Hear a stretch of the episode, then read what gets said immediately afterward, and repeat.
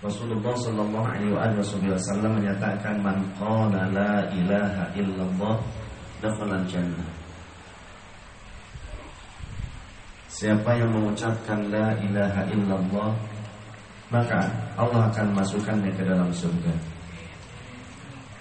Kini kita memiliki saudara bertambah saudara kita dan Rasulullah Shallallahu Alaihi Wasallam menyatakan bahwa nanti orang mukmin yang lebih dulu masuk ke dalam surga dia akan rindu dengan teman-temannya ketika di dunia sholat bersama kemudian juga puasa bersama hajian, umroh bareng, haji bareng.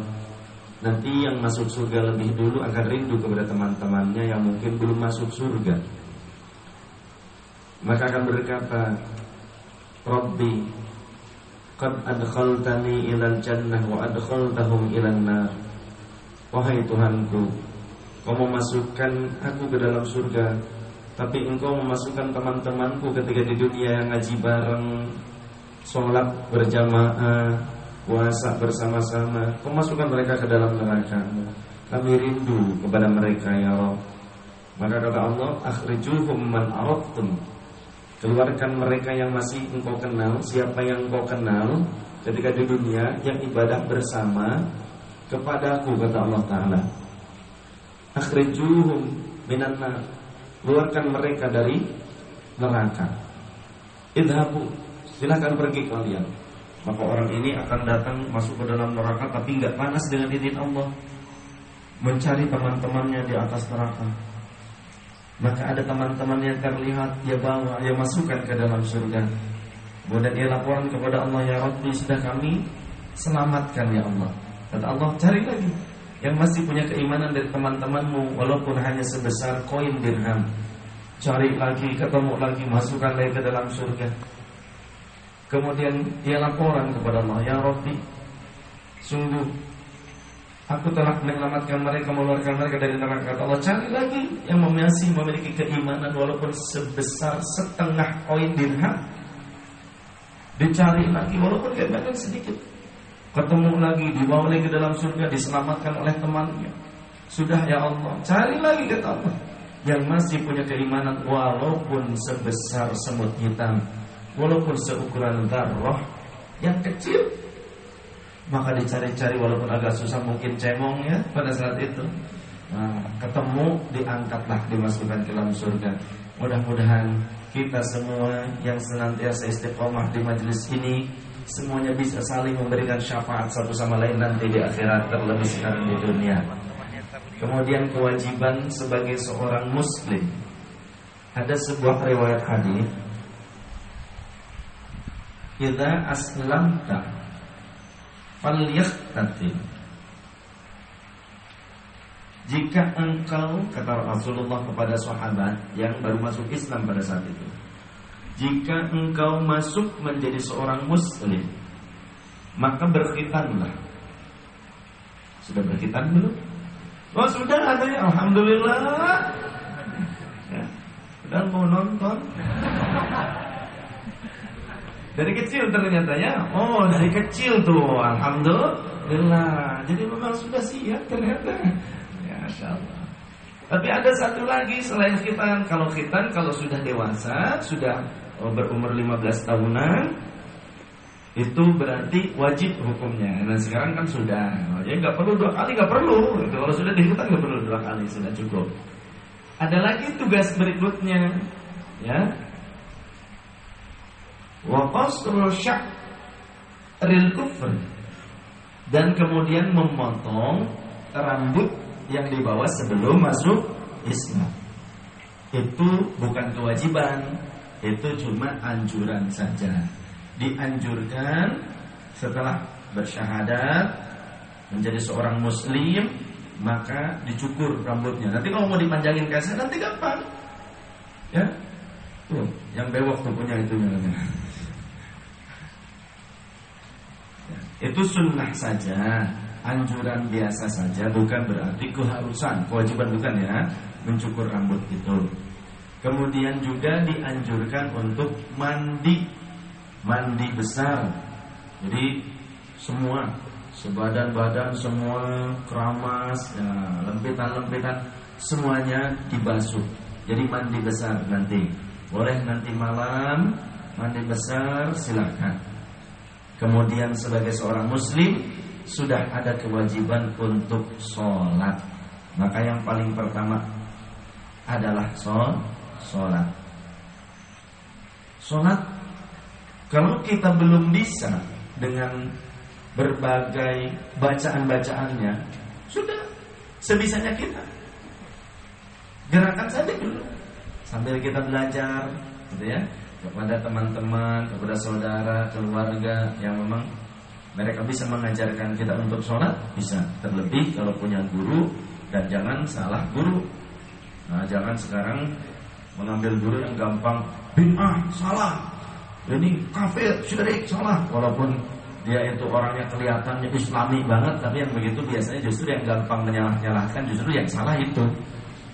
Jangan salah karena banyak ada orang yang selalu mengatasnamakan Islam tapi salah apa itu banyak banyak. Ya, mungkin di luar Islam juga banyak, ya. Di agama yang lain juga ternyata ada beberapa sektor-sektor keras juga ada. Yang menyimpang juga banyak. Itu menurut uh, informasi yang kami terima seperti itu. Betul ya mas ya? Nah sholat. Diupayakan dulu sholat. Syukur-syukur kalau berjamaah jadi kita bisa ngikutin gerakannya sholat waktu sholat ada subuh waktu subuh dari terbitnya fajar sodik sampai terbit matahari sampai terang matahari.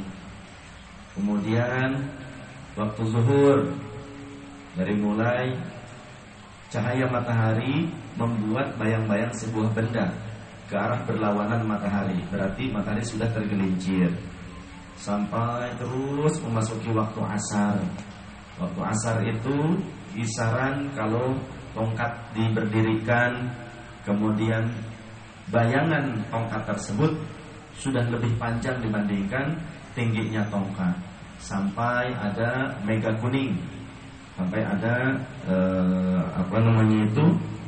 Ya mega kuning di waktu maghrib. Kemudian waktu maghrib sampai waktu isya. Sampai hilangnya mega merah.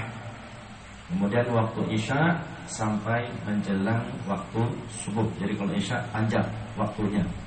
Jadi lima kali dalam sehari ya karena kita hidup di Indonesia juga banyak masjid-masjid.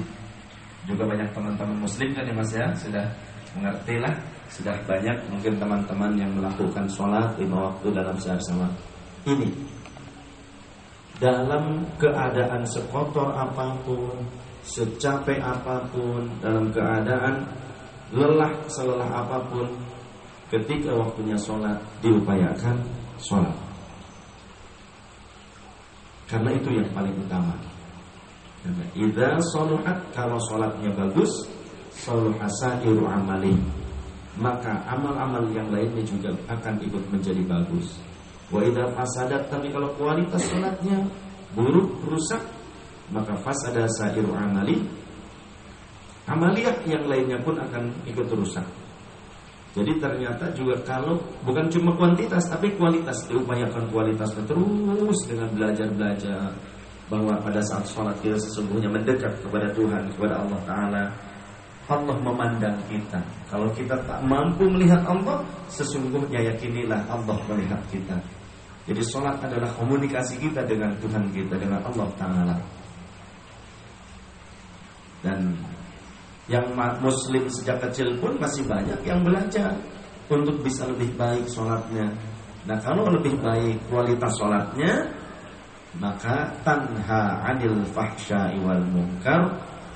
Sholat itu mampu menjaga kita menghindarkan daripada perbuatan keji, perbuatan buruk yang merugikan diri sendiri ataupun merugikan orang lain. Jadi sholat yang paling utama.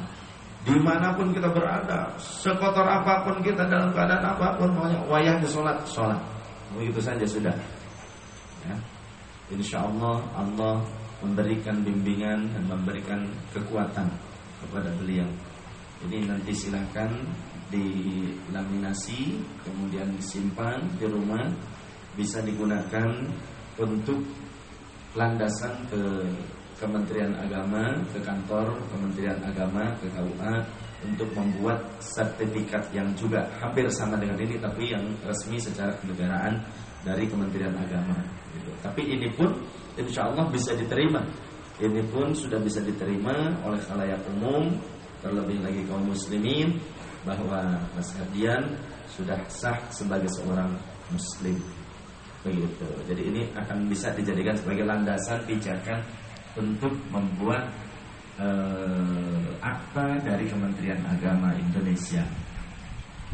Jadi nanti karena khitan sudah tinggal nanti kalau memang berkenan dicukur rambutnya ya itu cuma anjuran saja. Kemudian mandi, nah kalau mandi harus mungkin ya nanti malam diupayakan mandi ya kalau memang nggak bisa pakai air dingin ya pakai air hangat jangan pakai air panas nanti kelotok nanti. Sholat. Ya, karena memang sekarang wayahnya berarti saya mau ngajarin sholat dulu sebentar. Mas kalau ini digeser dulu. Digeser